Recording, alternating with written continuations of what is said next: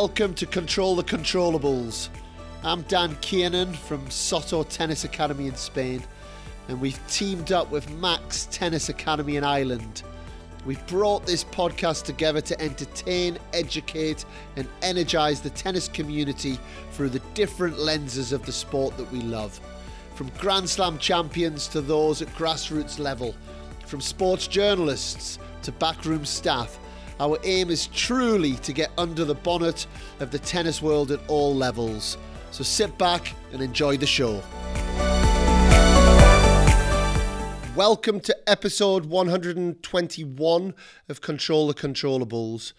The big news in the tennis world this week has been the withdrawal of Naomi Osaka from the French Open. It started a few days ago when, before the tournament started, Naomi Osaka announced that she wouldn't be doing media and press conferences throughout the event. It, this caused a big stir. Many people will have different opinions on this. We've even had the likes of Piers Morgan sticking his nose in it and, and saying, in my opinion, very unhelpful comments towards Naomi the French Federation is coming for a lot of different speculation over the way they've handled prize money, the way that they've moved the event. And they also have come under a lot of scrutiny on how they were going to respond to Naomi saying that she wasn't going to do the press conferences. They responded by fining her and also threatening to withdraw her from the event. So Naomi took it into her own hands and has now pulled out of the French Open. She's opened up about her mental health difficulties and how the anxiety was growing, having to sit in front of the journalists and answer the questions that she was going to have to answer. And it certainly brought through then mental health a little bit clearer and, and onto the, the global world to talk about. As you know, here at the podcast, this is something that we feel very strongly about. So we've done our best to try and act quickly and very kindly. Iga Swiatek, sports psychologist, Daria Abramowicz has agreed to come on to the show to talk about this point, not only about Naomi, but to talk about mental health as a whole and also share her thoughts and share her insights onto how she's been working with Iga, one on the mental health, the day to day mental health, but also then on the performance side of psychology as well. Daria has become a pretty big name within the world of tennis because she's one of the first, if not the first, sports psychologist to be traveling 24 7 with a player. And this has then resulted in Iga winning the French Open last year and she gives us some great information on how she's currently working with her to manage her expectations as we move into the second round of the French Open. I hope you enjoy the conversation. I do apologize for the sound. The only chance I could get Daria was while she was in the bubble at the French Open, and there is a lot of background noise. But hopefully, you can listen through that and still take a lot away from this conversation. So, I'm going to pass you over now to Daria. So Daria, a big welcome to Control the Controllables. How you doing? Thanks. Thank you for having me. I'm good. Thank you. How are you? Long um, time no see. I know a, a, few weeks since you're over here, and it looks like you've caught a little bit of sun, a bit of the Paris sun as well, huh? Yeah, well, I'm fortunate, you know, to be a little bit, uh, maybe not sunburned, but uh, have a little little of that because um, as a as a uh, third person in the team uh, this year, I'm not allowed to go to the main site, and so you know every single uh, chance to to be outside, to be out there on courts, it's a it's a great experience, especially at this tournament. And, but you are allowed to go into the players' box when Iga plays. Yes, I am allowed to go into the players' box directly when when when Iga plays. Uh, so it it's it's a little bit uncomfortable with all the preparation that we have to do but you know again uh, you can control what you can control. So basically we kind of adjust and we're doing our best Absolutely. And Daria, when you were at the Academy a few weeks ago, we said it would be great to get you on the podcast. I certainly enjoyed speaking to you then. And I wanted to talk to you a little bit more and pick your brains and hear about the things you're doing. And I think obviously the, the hot news coming out of Paris is Naomi Osaka. And that's brought this conversation maybe forward a, a couple of weeks. So from from your point of view, what's your thoughts on on that whole situation? Well, I do think that it's it's a very complex situation, um, and uh, I think there are so many points of views that we you know we could be discussing it, and uh, I think the whole evening. But yeah. first of all, I think that if someone would like to discuss someone's behavior, attitude, decision, or choice, we at the same time we shouldn't be discussing their mental health because if we don't have full information the diagnosis the data like we're not allowed to do that. And I, let me just say it um, it might be very hurtful. So uh, i do think that this whole conversation should you know should should be um, with the empathy and mutual respect. And that's kind of the first thing that's yep. that's on my mind. And you know regarding this this the complexity of the situation I think that there is something that we could discuss about uh, how um, the external pressure is built. How does it look? The specifics of, of high performance sports nowadays and top for top athletes, and you know uh, how could we educate and raise awareness? Obviously, so I think there's a lot of layers and a lot Absolutely. of areas into all that. Yeah, that's what we and I, and I said this off air to you, Daria. We we've done a mental health awareness week on the podcast. It, it's something certainly very close to my heart. You know, I've been around, you know, lots of lots of people, whether it's staff members, players, family members, and we had a couple of, well, a lot of fantastic guests. But there was one thing that a guest said to me who had who had suffered quite strong mental health issues, and he said that it's the feeling of your glass filling. Imagine you've got a glass of water and the glass is filling, filling, filling, and you can't stop it. And then the glass starts to overflow, and you just then become so overwhelmed with the situation.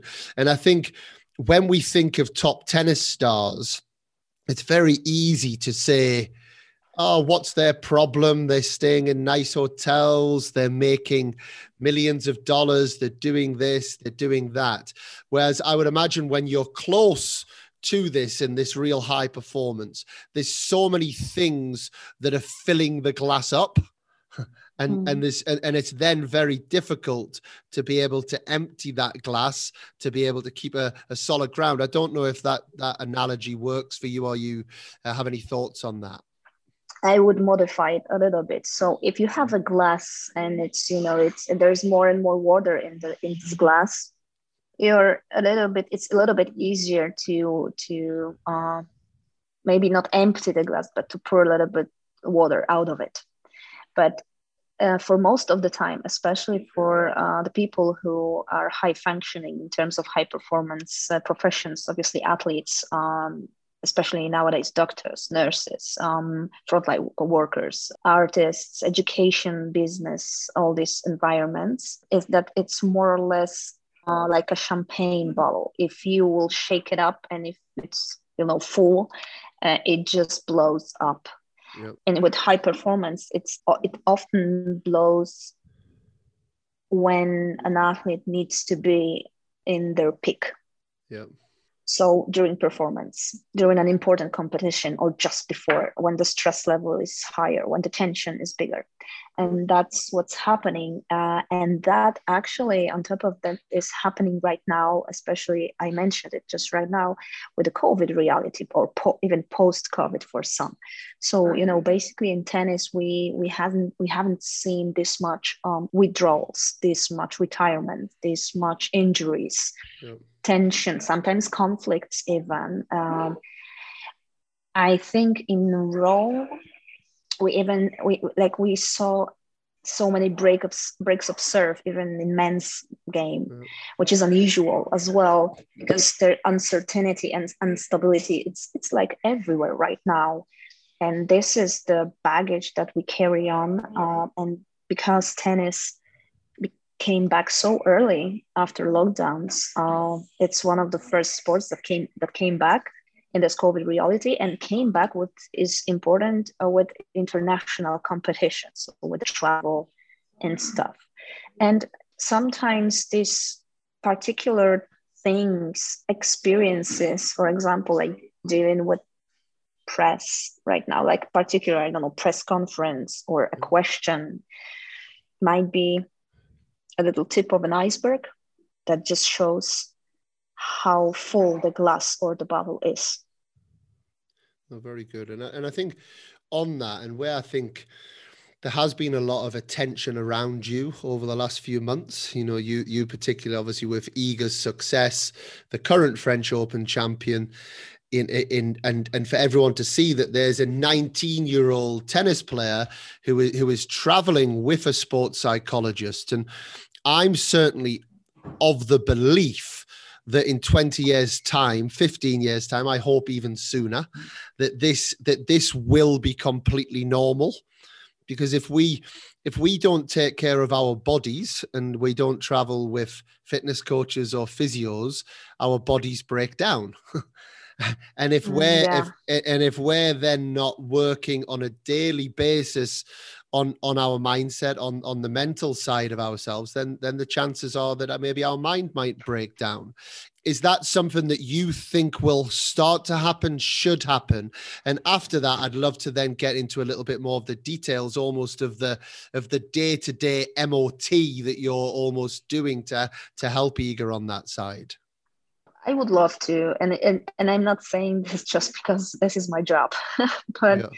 But yes, I think that if the conversation will you know be on and on, if we will talk more about um, taking care of mental health, which is actually extremely important, is that we recognize the difference between sports psychology and mental training, as in terms of you know developing some tools uh, that help athletes to uh, to perform their best yep. and um, psychology in sports, which actually means again taking care of the mental health, emotional well-being, healthy career, building the healthy career, um, relationships, assertiveness, communication, and all the other uh, areas. So yeah, I hope that we will reach this level. And you know, there is it's no secret that it's a lot of work to do, especially in this raising awareness department and education and I think that that's the work that we need to put in uh, with the, not only athletes, players in terms of tennis, but also coaches, but also physios, but also um, stakeholders, organizers, managers, and a lot, a lot of people that are involved in tennis. Yeah, and and how much of your work would you say is specifically on the sports psychology bit, the the the, the performance bit, and how much would you say is on the day-to-day mental health, well-being, emotional well-being side of things?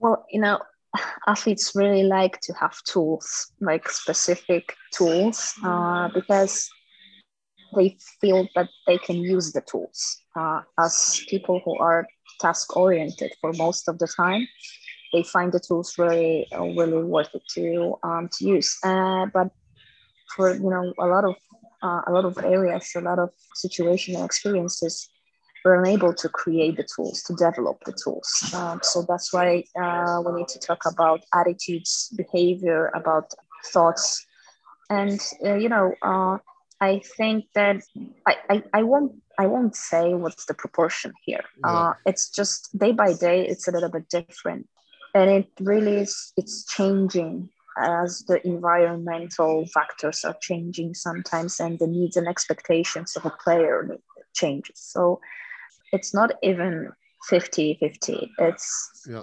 it's it, there's more work especially with top athletes and with a young athlete who's actually just you know rode with the doors wide open into the top sport um, yeah. it's even more it's absolutely more it's more of this conversation about mental health about creating healthy and stable career than uh, working on a mental training and mental tools.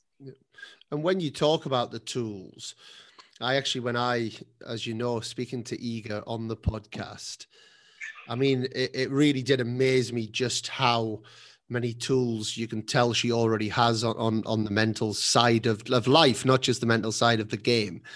But but there was one thing that really stuck out to me that's how she said she does really enjoy the side of talking to the press and and dealing with those situations she likes to be able to get those positive messages out is that an area that you've worked with Iga on Yes, absolutely. You know, we try to cover all the areas that are important for for an athlete's career, especially nowadays, and especially with this uh, with this global uh, sport.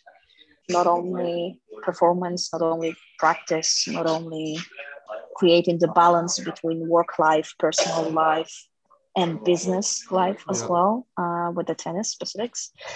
Uh, but also, yes, you know, um, living in a public eye, you know, increasing popularity and being, becoming a public persona, creating a personal brand, obviously. So it, do, it does mean, obviously, um, this building healthy, healthy relationship. I think we might call that with the press and media as well it's a good way to way to reframe. I would talk a lot to to my athletes, to to the players at the academy on on reframing situations, and and it sounds like I know this is not just a press thing, but being able to reframe those relationships in a in a healthy manner requires a lot of work, and and I guess what that takes me into Daria is if you're working with an athlete remotely once a week, once every two weeks, once a month, which is the traditional psychologist athlete relationship.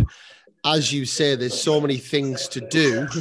How how do you have that level of impact in such a short space of time?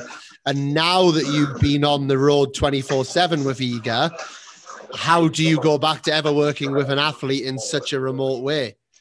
Uh, well, I work constantly, uh, like every day. You know, I have online sessions. I'm in, I'm following other athletes I'm working with, but obviously, being at, in a team and working day by day, it's a little bit different than working remotely uh, or even face to face, but once to twice a week sometimes. So, uh, obviously, the there is more space and more areas that we can cover uh, and that uh, we can work on being with each other building team together uh, and obviously with the top sports it's not only working with the player but it's also work it also means working with the coaches uh, with the management team sometimes with family yeah. uh, to you know be able to create this healthy and well functioning environment and efficient and close social support network for the player. Uh, and that's kind of one of the most important goals uh, and when I work remotely with, with an athlete, the specifics, you know, the, this, this, there's different planning, there's a different, a little bit different structure of the work. It's just technical, boring, psychological stuff, but it's, yeah, yeah. it's a little bit different than when you're, you're on the road, when you see the player every day. You know, sometimes, for example, with you guys, like talking over dinner, um, seeing something on the TV or reading something on Twitter and starting the discussion it actually helps sometimes helps more than um, 15 minute session at the office. Yeah well that because that's what that's what hit me daria at the academy. It was like you were such a big part of her day. You know it wasn't it wasn't a case of now now you go and speak to the sports psychologist. Yeah it's you know it, it, it's a little bit different and i've created this this this a little bit different few, there are a few reasons to it. So first is that it's really it's easier to to bring all the things that I want to you know work on uh, when you don't have this the schedule like appointments uh, because because if you're a teammate you actually travel together and it's so it's so difficult to separate like okay now we're a team and now we can talk about you know uh, fashion or i don't know shopping or something. And now we start to talk more like a work like psycho- psychologist patient. Um, it's the dynamics it's a little bit different. It's not easy to change it so uh, if you create healthy boundaries and in an assertive way and assertive, communicate assertively how they will work, and I've put a lot of work to create this environment and create this relationship. it's it's even more effective because as I've said, you know, it's it's sometimes easier even to talk over dinner about something. And Iga, I'm I am fortunate because there's it's like there's no not every athlete will be, you know, uh, have this type of personality that it's it's it's it's okay and even ethical to do that.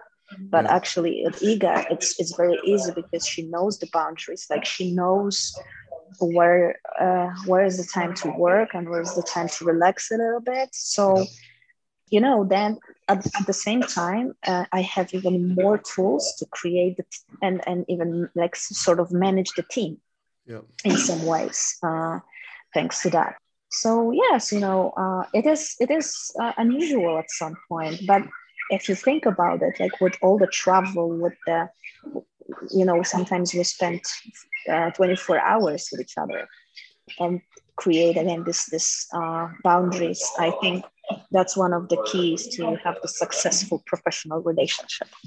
And i also i also think being a female i think it is important that females have female role models and people that they work they, they work with with it within the team. And i know that's not the the only reason but when we talk about something that i know is certainly very big to me when it comes to working with players as a first port of call there needs to be a connection and it and because you can have all the knowledge in the world as a sports psychologist but if you haven't got that personal connection that connection to where she's going to her boundaries to her values to all of these areas then you're just not going to get your messages through.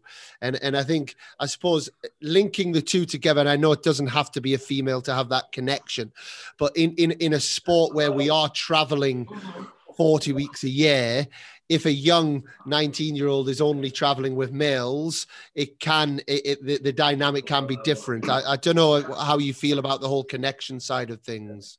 Uh, well i'll approach this from two sides. So first is um, that formally like gender it's not the most important thing into creating the successful efficient and ethical relationship uh, in, in, in this um, psychologist athlete uh, relationship but connection yes. I mean as you've said um, one might be the best expert like to you know have all the tools but if there is no vibe if there's no connection then well it won't it won't go well. So that's kind of the first thing i always say at the first you know session is that uh, just try and, and allow yourself to think if you feel comfortable, if you feel like well and uh, in the conversation.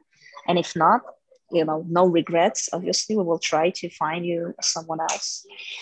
And you know, uh, with the with the tennis, this is the difference. The other side of it, it's a solitary sport, and there's a loneliness into all that.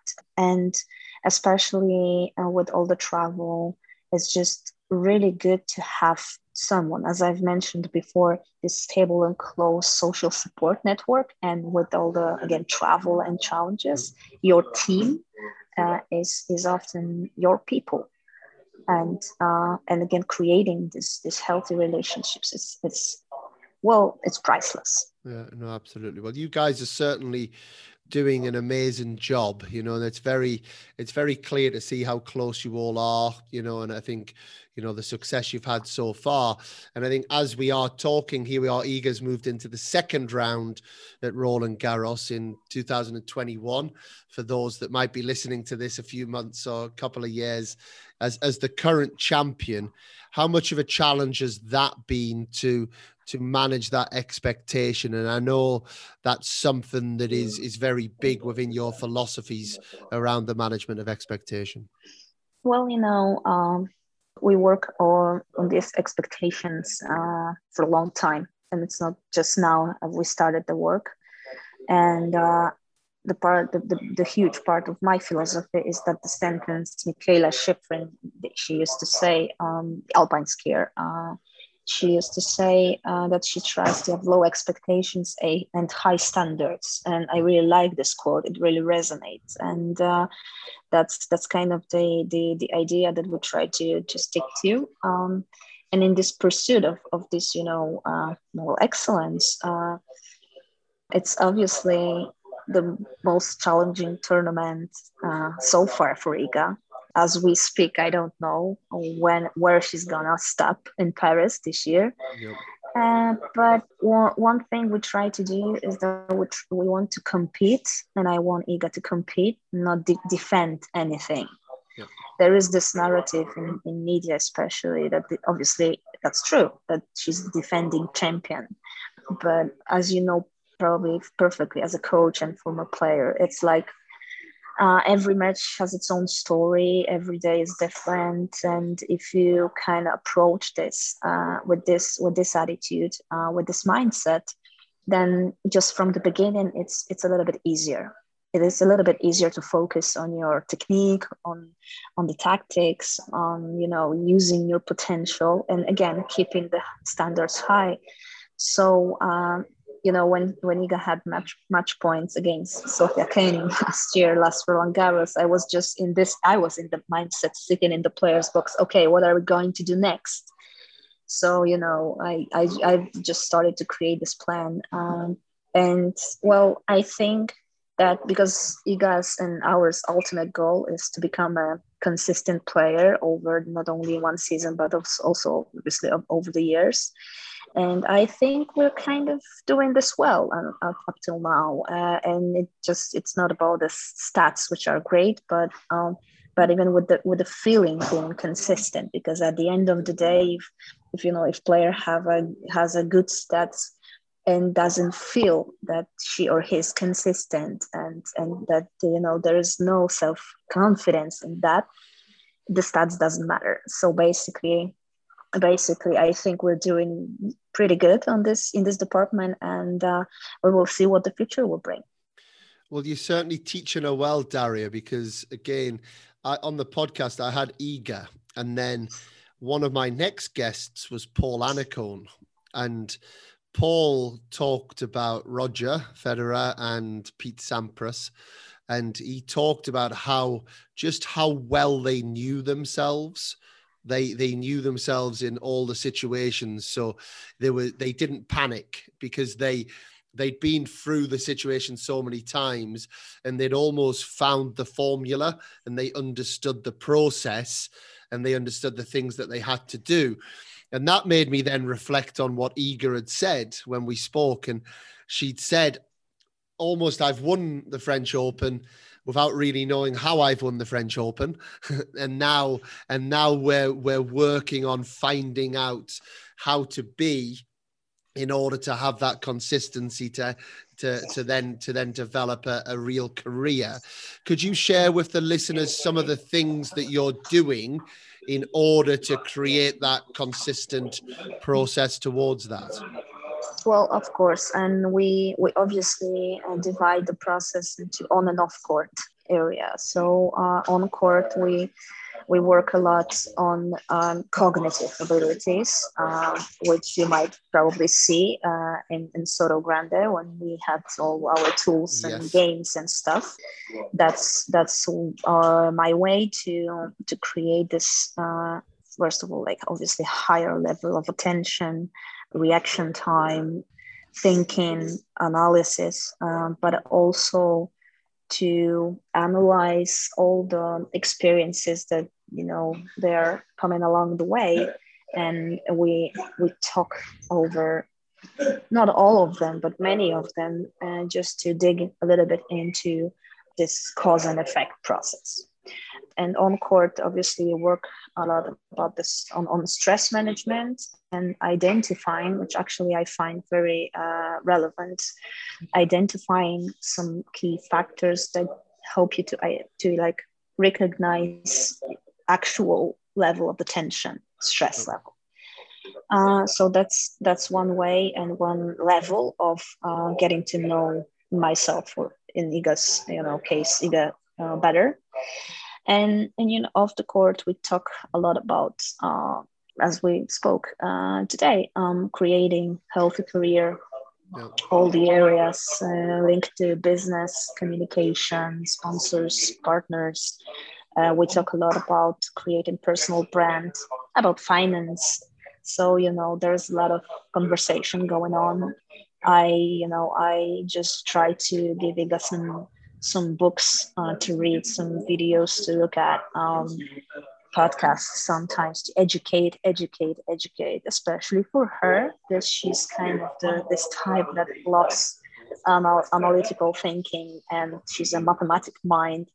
So loves solving problems and she really likes to know and that gives her kind of sense of security and confidence yeah. which is a great asset and great resource to have uh, being an athlete uh, and having this drive to broaden your horizons and get different perspectives on things so as we spoke earlier uh, if we I hope successfully created this kind of environment where we can have open discussion about stuff.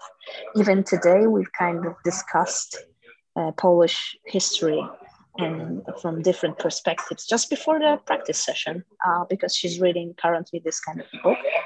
It broadens horizons. It gives a different perspective. It sheds a little bit light. It helps to grow uh, so, you know, starting from finance through uh, general knowledge, ending with uh, with health, nutrition. There is a lot of education yeah. going on. That's it's awesome. It, it is. It's it's absolutely brilliant. And if we said though, Daria, there'll be people listening. Again, there'll be people listening to this saying, "Okay, great," but Iga Swiatek is a French Open champion. She can afford to have someone like you with her all of the time. What if if I again use the the the comparison with physical fitness because that's certainly something for me that I, I, I, works in my head when I'm working with the players.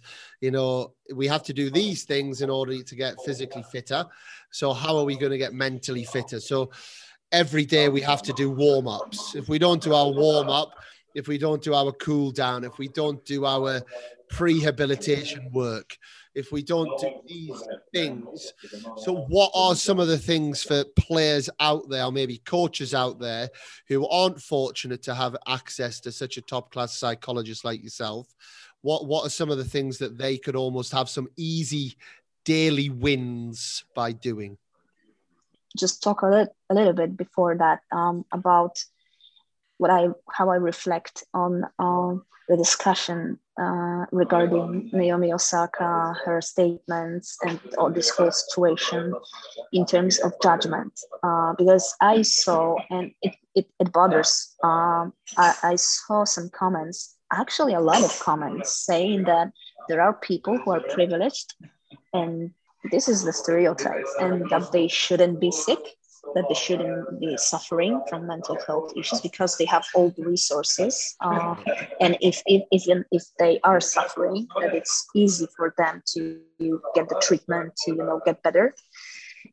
And it bothers because um, it's not like that with mental health. Uh, it really is a complex matter. It's a it's a process that needs uh, not only the financial resources or access to the specialists, for example, or treatment, but also, and this is the utmost, uh, I think, the most important advice uh, creating this stable and close support network, social support, which actually uh, means technical, tactical, like uh, specified specialist support, but emotional support, which actually is a crucial element and crucial thing.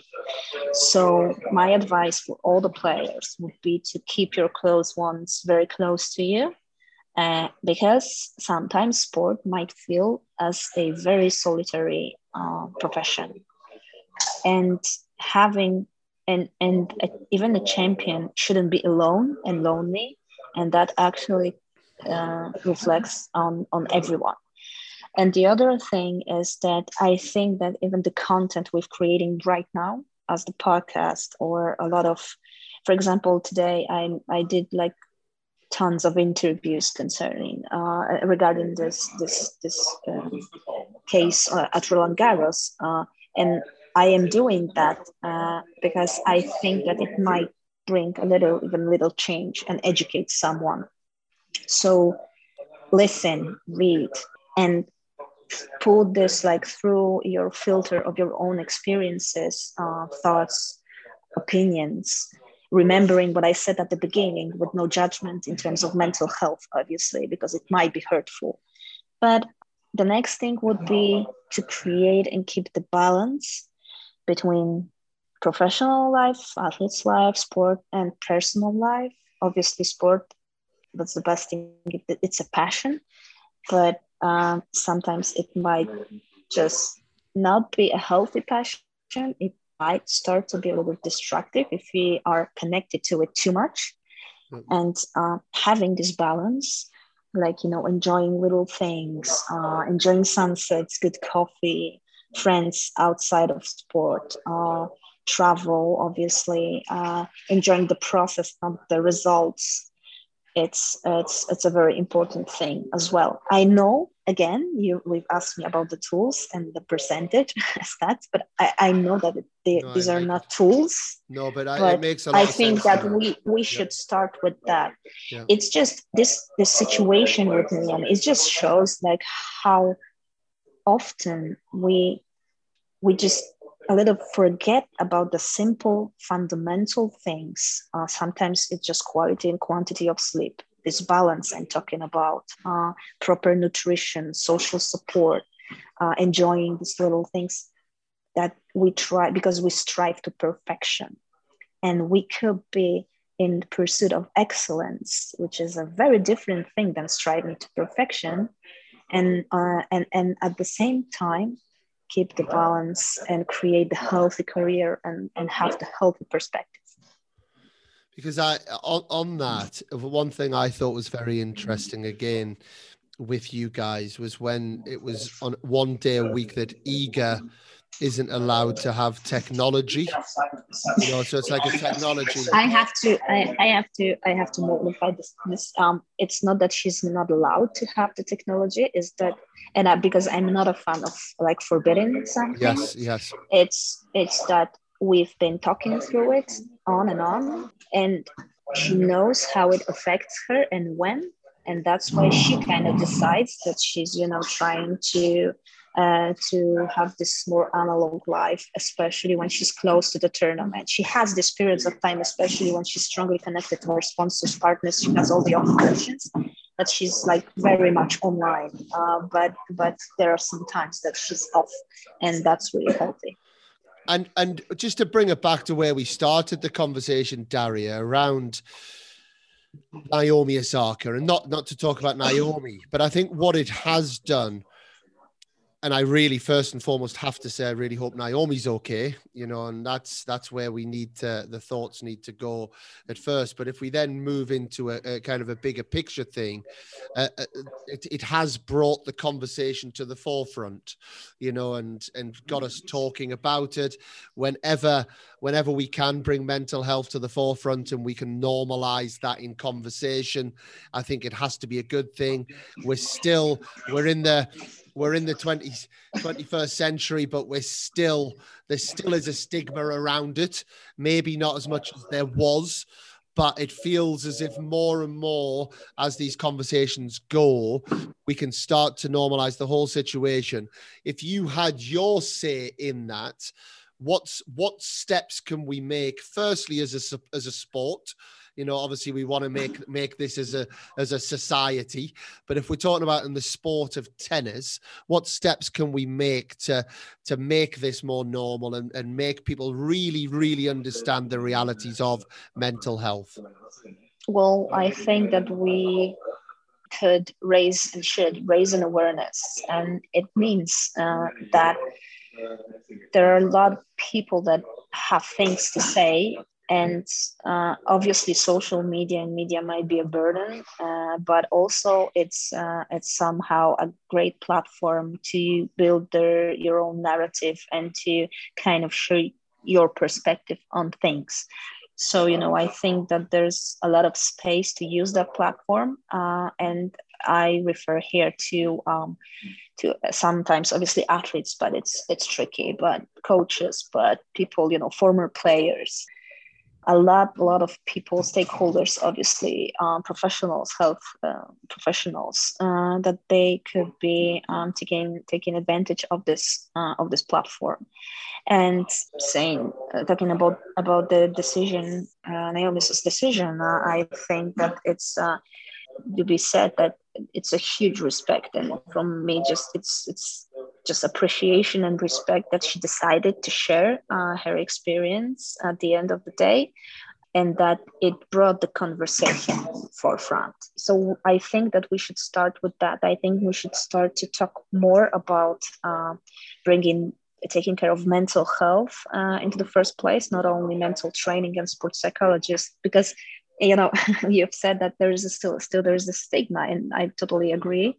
We just started to talk about mental training yeah. and that's just a small piece of the of the yeah. whole and i know that there's uh, michael phelps uh, there's um, lindsey vonn there's mikaela shiffrin there are more and more athletes uh, that they are vocal about the big picture but what i think is that we should be talking about it more again in terms of the big picture of showing people society what does it mean nowadays to be um, to be top athlete high performance athlete high performance uh, business person you know um, in, in, education a lot of uh, professions. Even myself you know i kind of uh, i kind of function like since march 2020 i'm kind of you know all the time functioning in, in the crisis management mode.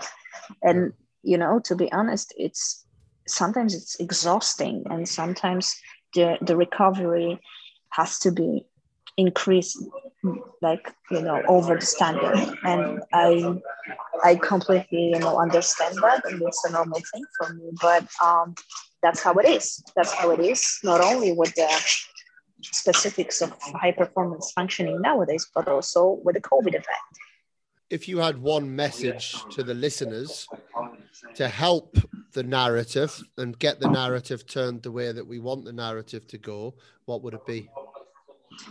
If you want to have an opinion, you're allowed to about uh, someone's behavior, decision, or choice, but please do not uh, judge uh, someone's mental health and just you know uh, say that the person is right or doesn't have right to feel this or that because that might be very har- harmful very good, Daria. Now I know, and again for those for those listening, I know there's a little bit of noise in the background, but for Daria to come on and speak to us in the middle of a Grand Slam, um, in the bubble, and and uh, that's that's why we have a little bit of noise in the background. I can't thank you enough. You know, like I said, the to, for somebody a high profile person like yourself to be giving those messages, for us to continue giving the good messages out there for anyone that's listening that is experiencing difficulties themselves, which I, I believe at some point we all do. You know, make sure you're talking to loved ones, make sure you're, you're being kind to the person next to you because you never quite know what anybody is feeling, you know. And I think if you take that one thing from the podcast, then I'm pleased that you've listened. But Daria, before I do let you go, I do have to take you into our quick fire round. Okay, let's do it. Your favorite Grand Slam? Uh, Roland Garros. Clay courts or hard courts? Clay courts. Should we look at the person or the player? Person person, definitely. On the road or at a training base? On the road. Roger or Rafa? Rafa. team or individual? Team, even individual sports, it's always a team sport. Your favorite holiday location? Miami. Drop shot or lob? Drop shot. It has to be with Iga. Absolutely. Uh, listening to a podcast or reading a book? Uh, reading a book. What would one rule change be for you at tennis tournaments? Mm, uh, medical uh, in terms of allergies or uh, changing contact lens. And what's one change that you would make on the tour? So it could be off the court. Mm, well, education, education in terms of uh, of all the rules uh, with contacting with the media and press. And who should our next guest be? Mm. Piotr Sierzputowski. yes, we get Piotr. After after Iga wins her second French Open in a row, we'll get Piotr on straight after. Good luck to you and your team, Daria. It's been a real pleasure talking to you. Uh, as I always tell you, the whole academy is fully behind you guys. It was a pleasure having you out, and thank you for coming on the show. Thank you so much. All the best. Thanks, Daria. My first thank you has to go out to Daria for giving her time. I know, and as I read through my Twitter feed this morning, there's been a lot of different articles written on this on this subject. It's a current hot topic in the in the news, and Daria certainly has had a lot of requests her name is appearing in lots of different global sites as well. So for her to give us 45 minutes to discuss this in the middle of a Grand Slam says a lot about her and also how strongly she feels about getting these messages out there. A few people have asked me my thoughts on this subject. You know, I didn't give too many of my thoughts throughout the podcast because I, this was about listening to what Daria had to say. And I guess in, in my in my mind, this is broken down into three separate things. It's it's broken down into the person, the human being. So in this instance, Naomi Osaka, and that has to come first. And my first port of call is: Is Naomi okay? You know, does she have the support around her? You know, is she doing okay? What is best for her in this situation? You know, that always has to be the first thing. And as I said on the show, you know, I urge all of you to be asking those loved ones, those close to you, how they're doing and just make sure you're being kind to people. You know, we never quite know what people are going through. You know, it's very easy for us to judge on these areas. You know, and Daria put that very well. Who is she to judge Naomi Osaka? And we should be never judging the individual. So that's my first thing, and that should always take priority. Then, once we know that Naomi's okay, I guess it then goes into the question of what the role of a tennis player is. You know, is it the duty of a tennis player to be more than someone who just hits tennis balls? You know, we're in an entertainment business. You know, ultimate ultimately supply and demand. You know, if you if we want there to be the finance there for these players to get the wages and the, and the prize money that they get, if we want the big companies to be there involved with endorsements and the whole ecosystem of tennis to grow, and eventually we want that to grow down into more players making money from the sport, more coaches making money from the sport, you know, a whole bigger pot for everybody, then we have to be close to our athletes. And yes, it's not just about press conferences because ultimately I think the media has moved on. You know, this is one of the things I love about these podcasts. We we have our opportunity here to to actually get to know the players a little bit more than than just a headline. But I do see it as the duty of players to be speaking to you guys, you guys who are who are buying the tickets, you guys who are buying the the equipment, and you guys that are that are putting the money into the tennis ecosystem that ultimately paying the TV fees, you know, all of these things which ultimately come out in being the prize money for for for the players. So I, I do think the players have a strong duty to connect and and my thought on it if if you're not feeling physically healthy or mentally healthy enough to do what it takes to play these events then I would say that it, the best thing is to actually remove yourself from the event. You know, if, if you're, we say that to players all the time. If you walk on that court, you're 100% ready to go. And I think there is an argument that if you walk into playing that Grand Slam, you're, you're, what you're saying is you're signing up to being physically and mentally healthy enough to do what it takes to be part of that Grand Slam because they are the absolute top of our our game. It's, it's where everybody's eyes are looking. It's the biggest opportunity for us to be selling the game of tennis, and we want all of our players to be in in the best possible place. You know, so that would be my second point. The third point would be around the press and the media. You know, and they've come in for a lot of stick fairly, unfairly, I don't know. I think there's obviously a lot of people in the world of media that do great jobs. I, I'd like to think there's lots of people that can do it with empathy and understand that they are first and foremost dealing with human beings. And if you build those relationships and are able to do that, then I think that's the time that we can get the most insight out of these players. You know, if we get these players on, on the defense and we attack them with questions that we shouldn't be asking, if we attack their personalities and make them feel in, in a bad way to the point where they're struggling to actually want to speak to you, then you're not going to get anything of value out of them anyway. You know, so I think it is really important that those relationships are built strong. And I think we need to look at that a little bit differently now. You know, gone are the ages where the only way that a player talks to us is through a press conference. You know, if I want to know something about Naomi Osaka, I'll go to her social media platforms. You know, I'll plug in Naomi Osaka into a Twitter search. You know, and social media now has become such a, a strong tool for these players to be able to talk to us and give the narrative that they want. You know, show us the sides of them that they want to show, show us, and then for us to connect to our athletes in that way, for us to want to be engaged in what they're doing on the tennis court. So I think overall, I think we're getting a little bit too carried away about the press conferences and how important they are. Um, but I would also say the press and some of the press need to take a little look at themselves as to why it is that players are reluctant to speak to them. You know, in, in this day and age, there's many different ways to get the correct insights, the correct narratives, the correct entertainment across. And I would urge everybody out there to try and continue doing that in an empathetic way, get to know them, build those relationships, and you'd be amazed at what the, the genuine, authentic insights that would come from there. My last thing to say is a big thank you to you guys for continuing to listen. I really do hope Naomi Osaka will be back on the courts very soon.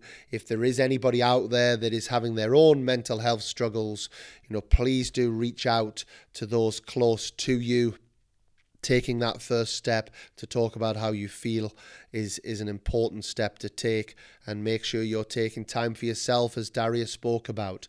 You know there's those little daily things that we do from a physical point of view. We move we warm up we stretch we sleep. You know we try and put the right food in our bodies. You know but are we what little things are we doing? Sitting down writing down things that we're grateful for that might take two minutes in the morning, spending some time doing a little bit of yoga, a bit of mindfulness, allowing ourselves that 10 15 minutes a day i think is a is a is a really important thing for us to do. And as well as making sure last and least certainly not least making sure you're being kind to everybody who you come across as always, a big thank you for listening. We have more exciting guests on your way. We have Tara Moore, who is a British tennis player been as high as around 150 in the world, has some big opinions around equality in terms of prize money, equality in terms of tournaments, and is actually playing a role in bringing together a players' union on, union on the women's side. She's a great girl, and that's going to be a fantastic podcast. We've got the youngster Arthur Fery, who has set the world alight over the last couple of years on the juniors and, and now at Stanford University and he's also back now playing some some tournaments throughout throughout the summer. He's a British guy with a with a French parent and he had some serious flair to his game. So I'm really excited for that conversation. Those are a couple you can look forward to coming soon. And I promise you the list is long. It's not going to stop. There's lots more coming your way. So thank you for listening. Keep the ratings, keep the reviews. But until next time, I'm Dan Kiernan and we are Control the Controllables.